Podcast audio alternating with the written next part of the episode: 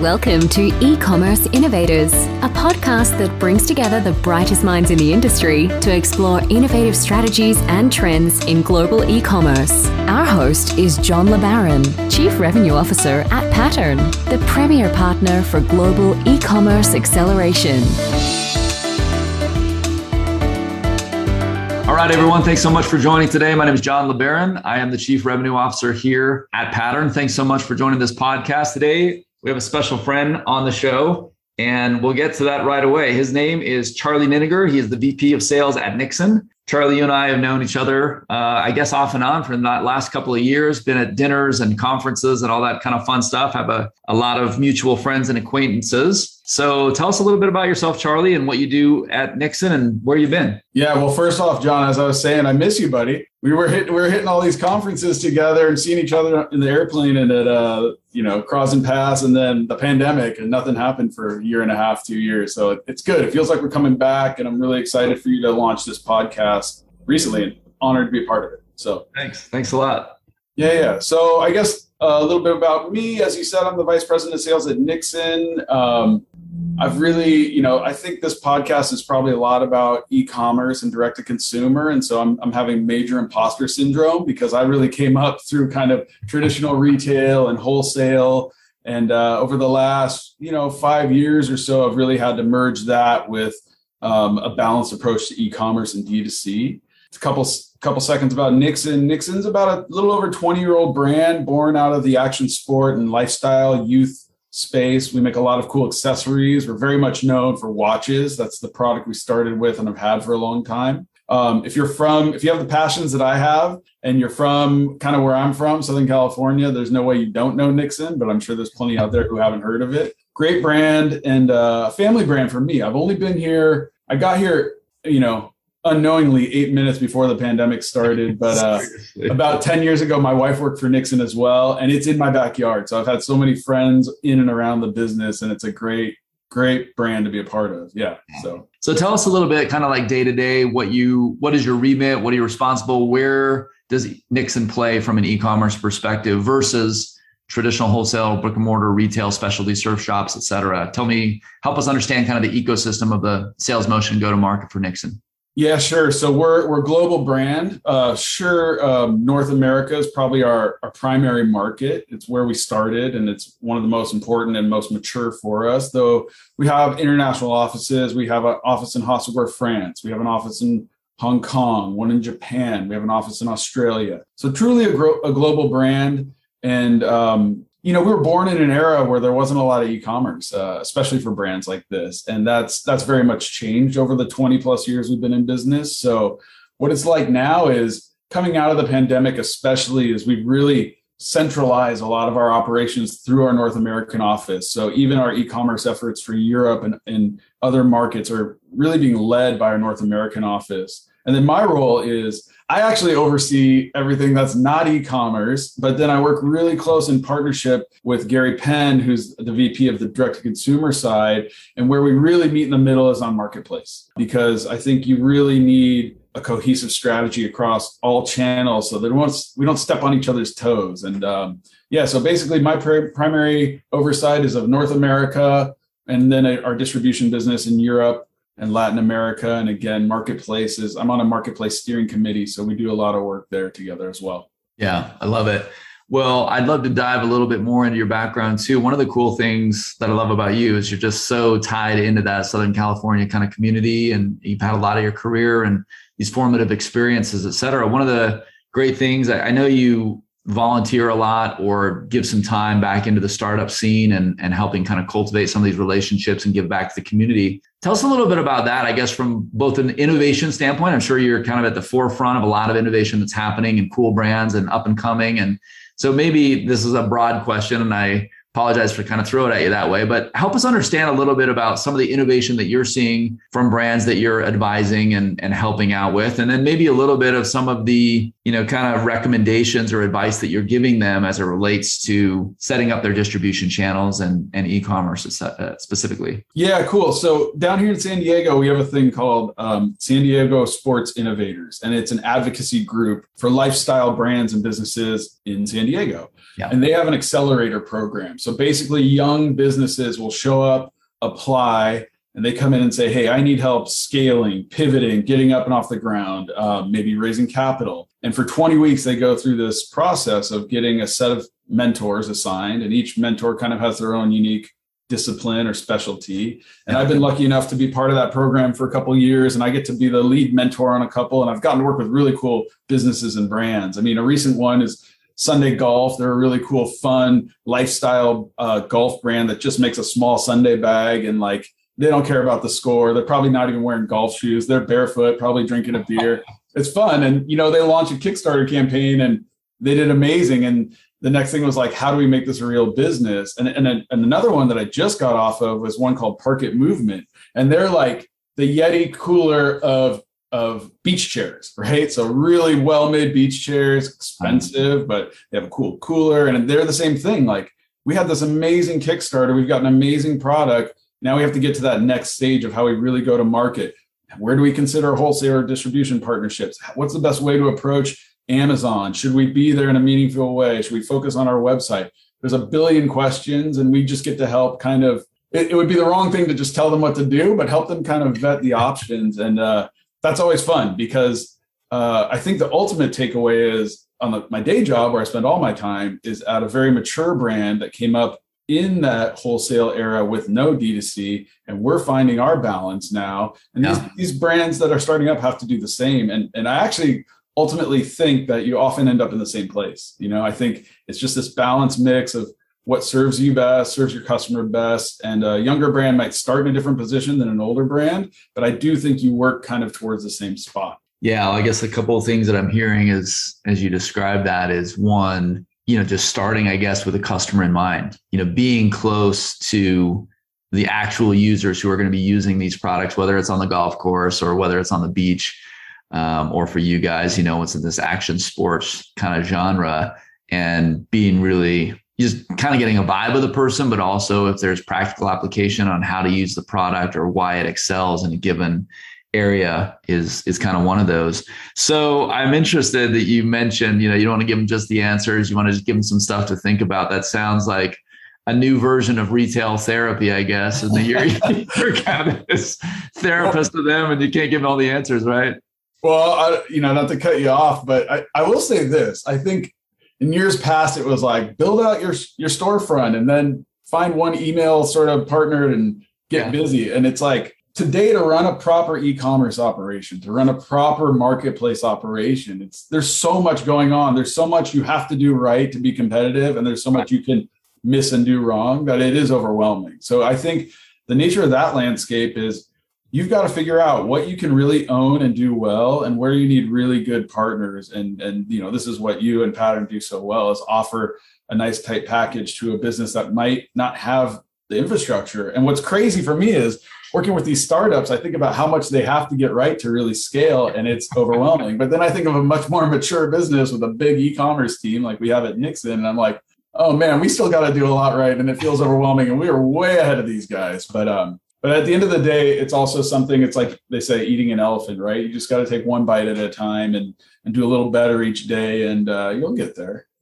Yeah. So I'm curious, like, and I, I agree with you, by the way. Like, we have i think when i joined the company there were 40 some odd employees and, and today we have over a thousand so you're absolutely right like there's just so much and it feels like the bigger you get the more capabilities and competencies you develop but the more you realize like wow we've got amazon dialed or we've got walmart dialed but man look at zalando or look at lazada or look at mercado libre and it's just never ending black hole of requirements and competencies and uh, learnings. And then, of course, even if, you know, anyone who says they've got Amazon dialed is just, you know, just wrong because it just changes so frequently and new policies or, or you know, people leave and new people come in. And it's just this ever uh, expanding kind of challenge that's makes what our lives so fun, right? So it's good. Yeah, I feel like I mean, remember when all of a sudden they shut off one PPOs for a while, everyone yeah, or whatever.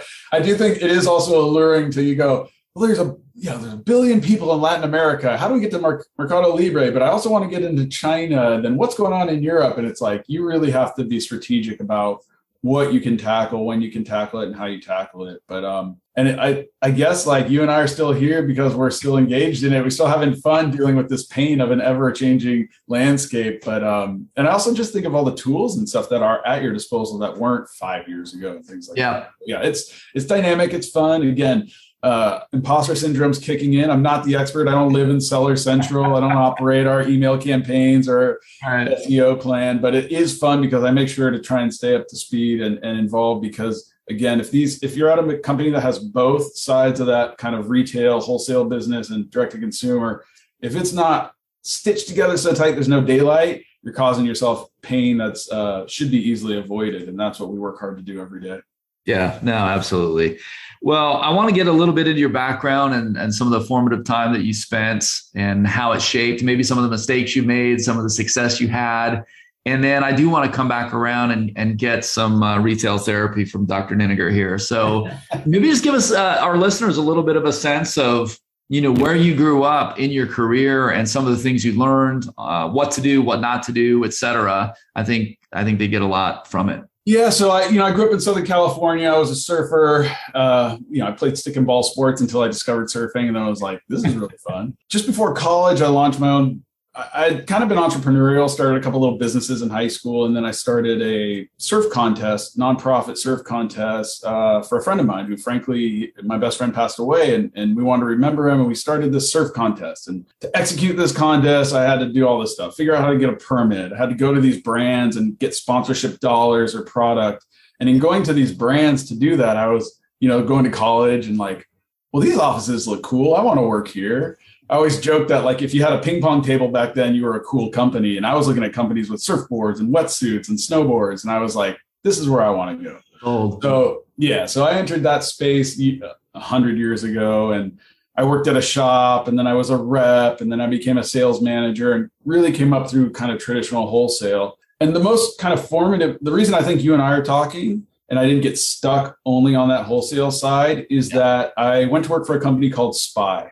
And Spy is an eyewear company in that space. You know, same thing, 25 years old, actually probably 27 now. And I went in as a sales manager, worried about our wholesale side, and I elevated up to a vice president level. And then at some point, our owner came in and he was like, e commerce is the future. We're way behind.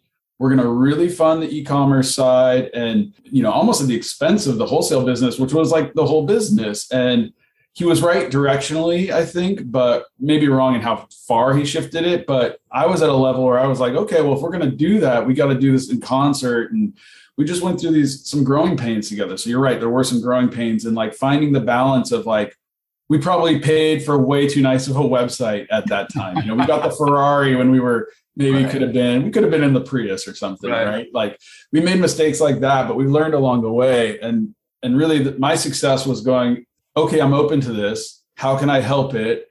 Um, countering some of the ideas that might have cost us some business, but at the same time, making hard decisions. Like at, at that point, we had anybody and everybody selling on Amazon, and the price was horribly off where it should have been. And we kind of said, hey, if we're going to do this right, we have to have clean distribution. And by the way, that means we're taking our top line down because we're going to cut off a bunch of bad distribution. Yep. Are you okay with that? And we had to sell it, and they but it was the guy who did who was making these decisions was really supportive and just kind of working our way through that process to finding a nice healthy balance that um, wasn't 100% one or the other um, but we landed on it. We actually were successful enough that we sold the company a couple years ago and um, to a great new owner who's funding it now. And that's the point at which nixon called and said hey we're kind of in turnaround mode.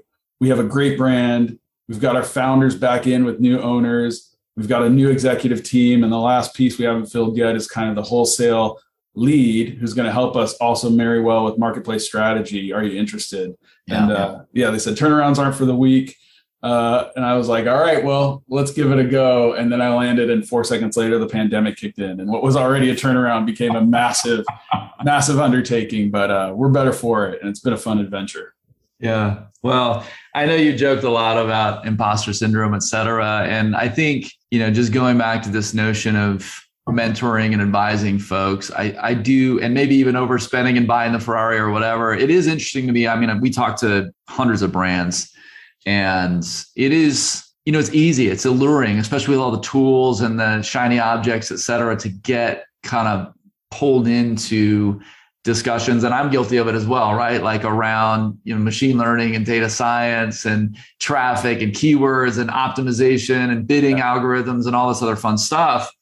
But at the end of the day i mean i really enjoy talking to people with your background because it does start with distribution. Like one of the first metrics we look at when we analyze a brand is how often are you in stock? How often are you out of stock? Mm-hmm. on what SKUs how dialed is your you know supply chain basically. How dialed is your ownership of the buy box and all that sort of stuff. And so distribution control and brand control kind of are paramount to you know what we call this profitability flywheel which is you get control first and not just control in e-commerce. You get control of brick and mortar. You get control of your pricing.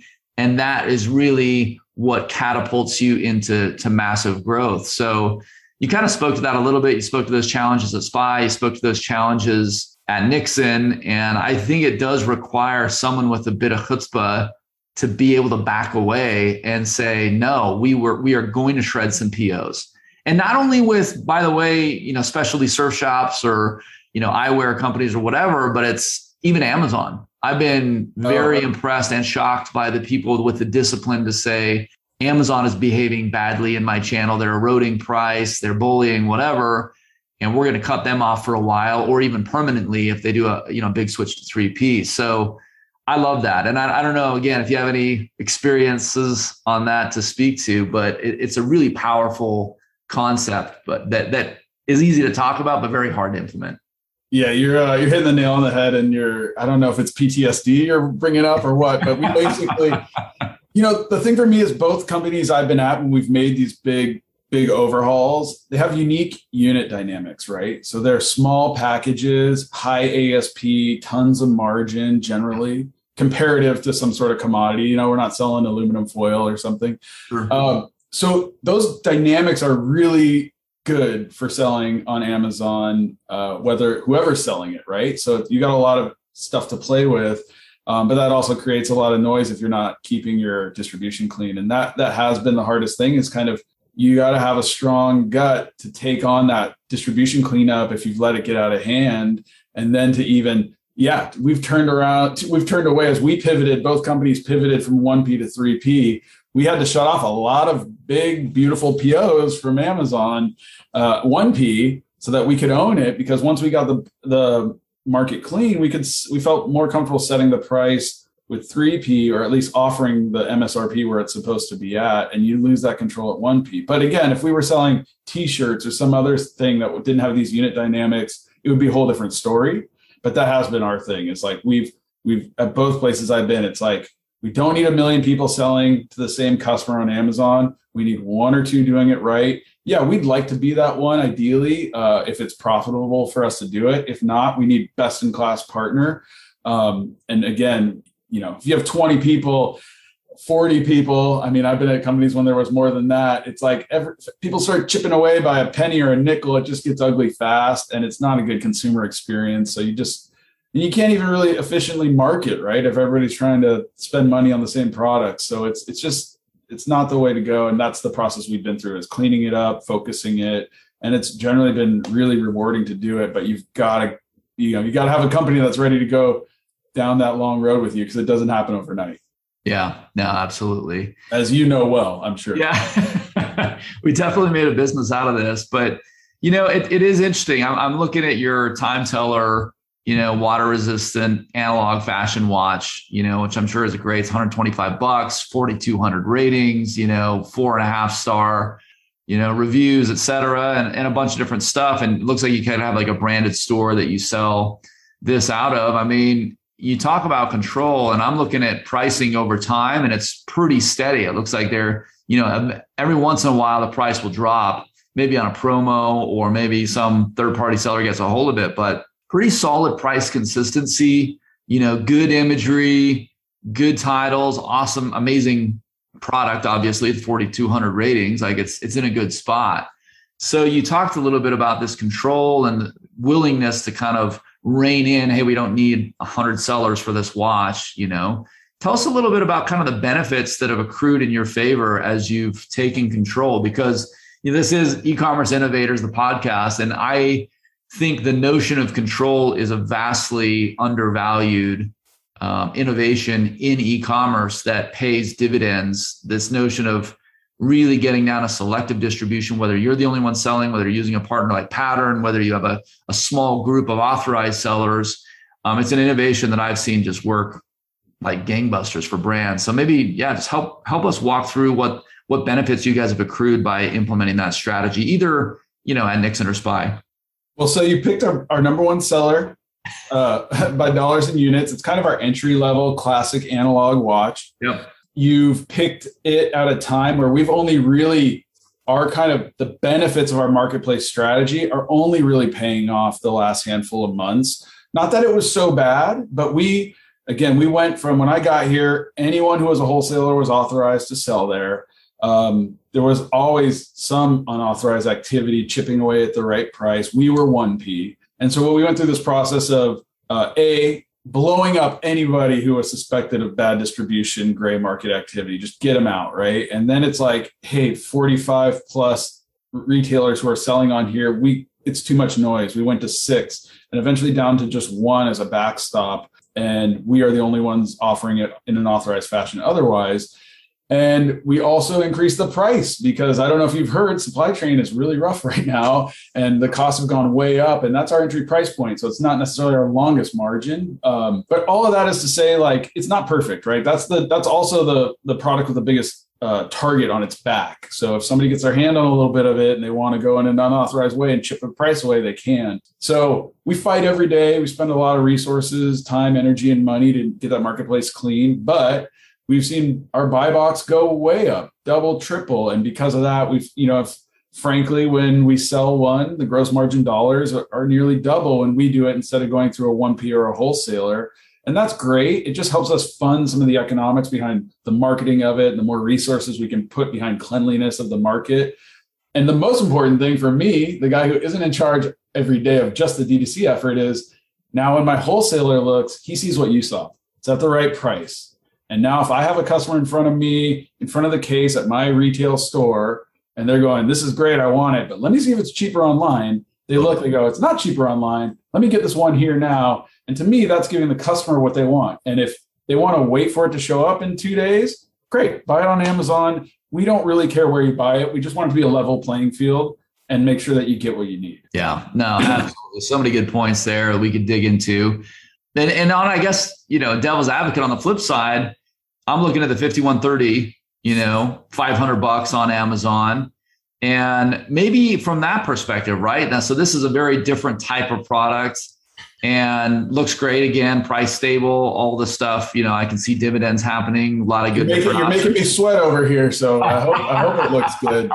You know, be honest here, don't be kind, but I appreciate that. It, I'm yeah. glad it's looking well, good. yeah, I mean, we can definitely help you with some of the imagery on this on on this specific ASIN, but it's it's all good. So, but I guess the other question from my perspective is just you know, if I look at this and I'm saying, okay, 500 bucks, pretty expensive. I mean, that's more expensive than an Apple Watch here. But then I go to your, you know, kind of branded storefront and you get a little bit more of the lifestyle and maybe coming full circle is what we talked about earlier of really understanding your customer and the segmentation, et cetera. Like, tell us a little bit because I'm sure that's got to be kind of tricky. You know, you it's a, it's a hyper competitive, especially with the you know entree of smart watches, et cetera. It's a hyper competitive kind of space. How do you guys maintain an edge? How do you guys as a company innovate to stay ahead of it, stay close to the customers, and not have a target on your back? Well, a couple, couple things. You went from our entry price point to kind of one of our top tier flagship products, and uh, that one's uh, competitive for other reasons because it does offer a really high ASP, and it's a it's a totally different type of product in the watch line we have.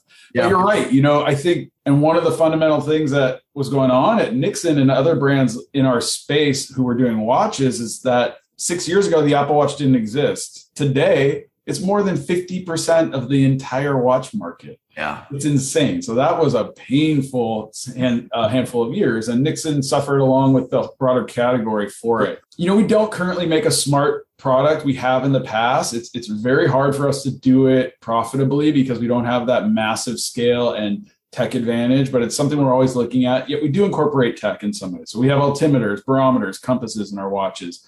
We're trying to be competitive um, with products like that. But really, what Nixon does best, and here's the reality nobody needs a watch, right? You have a phone, you know what time it is, it has all the apps that can do whatever you want. Yep. Um, and what we do is we offer a very, you know, I think a stylish, lifestyle based sort of option if you do want to wear a watch. And we try and just have something that's meeting our customer where they are. And yeah, I think we could probably bring and I know my partner who does oversee ecom is just like, I know we're having these meetings and it's like, you can't, you know, this, you can't have enough content, right? It's like, where, how do we get more lifestyle yep. on Amazon? How do we get more rich content on our website? How do we get more videos on YouTube that tell the story of the brand and the products? And it's like, this is the world we live in now. There's never enough. So we're always looking for more, more, more again, we're a pretty mature, good sized business and we don't have enough. It's got to be intense when you're smaller or starting out and scaling. But um, yeah, all, all, we try and do is be the best Nixon we can be. Our customers have loved us for it. The good thing is, coming out of the pandemic, and actually even just before it started, our category started shifting. We started growing again in ways we hadn't in years before, mostly because of that smartwatch, Apple Watch dynamic, I think. Um, and really for us, it was just finding our voice. Like, hey, we can't out Apple Apple. I don't think anybody can. I wouldn't want to be trying to sell some sort of earbuds right now. I think AirPods have more revenue than Tesla, right? So uh, it's a true stat, right? We just saw that uh, recently. But um, so we have to be who we are and offer. And you know, we have a great like Tide watch business for surfers. Um, we always have. We have a great lifestyle business. We sell more analog lifestyle, kind of classic watches than anything else. And then we have a nice host of accessories that complement it. From bags and hats are a big focus of ours. We've always made belts and wallets. And I think ultimately just it comes down to like being ourselves, having our unique voice.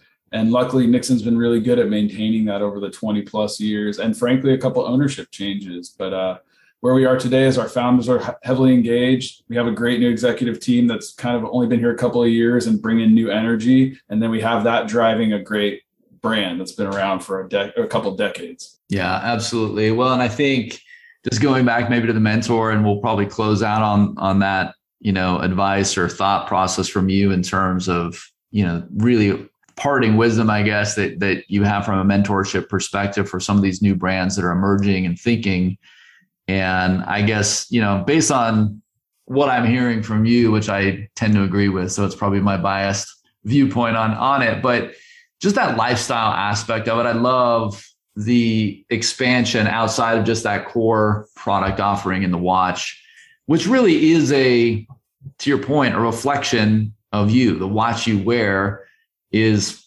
you know part of your vibe. It's your dynamic it's your fashion statement it's your individuality. And and because you know nixon kind of celebrates and champions that individuality and the skate and surf roots et cetera i think it it's just a really sweet alignment. And then to layer on you know these super rad military belts and the you know wallets and all the other accessories even your shirts and stuff just have a you know a very kind of nixon vibe to them it's it's great because I think it just goes back to, you know, there's no real innovation or bright shiny object in e-commerce. There's no there's no tool that's going to compensate for the relationship that you own and maintain with your customers and the way that you talk to them and the way that you listen to them and the way that you innovate around their experience um, just so so powerful so i commend you guys working through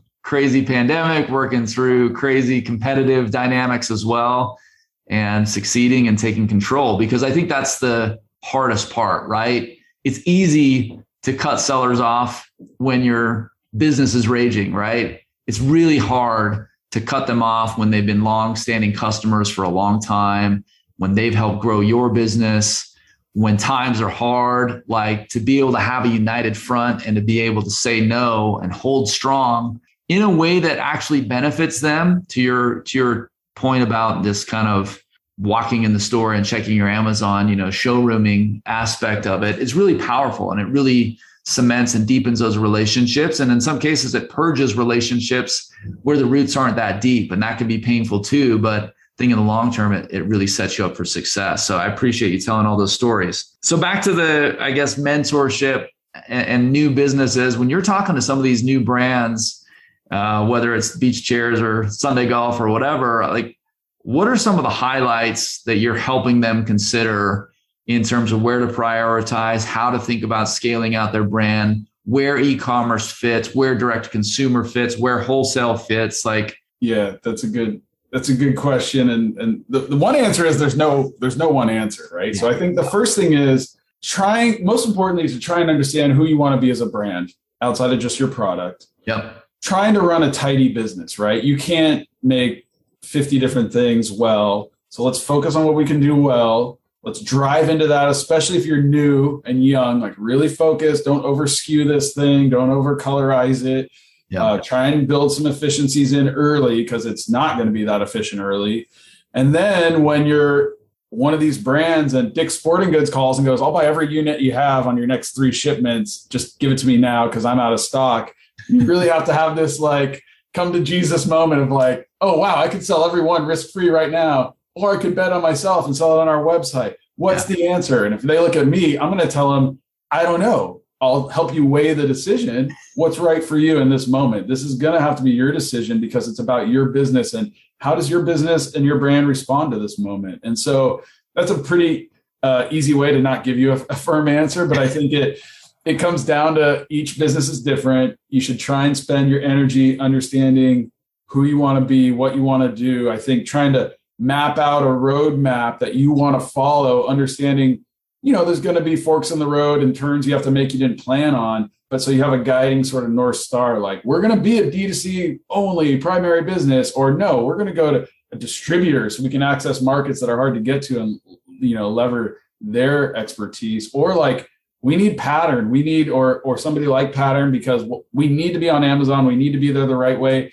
and there's three of us in a garage and we just can't offer all the stuff that pattern and its thousand plus employees and multiple market expertise um, can bring to this situation so i don't know if i answered you at all or helped but that's that's what i think it does come back to like again that's why is nixon successful it's not because we make an, a super cool analog wash you couldn't find from five other brands like us. It's because we make it in the Nixon way, right? And that's what matters. And we get it to our customers the best way we can for them. So that's, and I think that's the answer.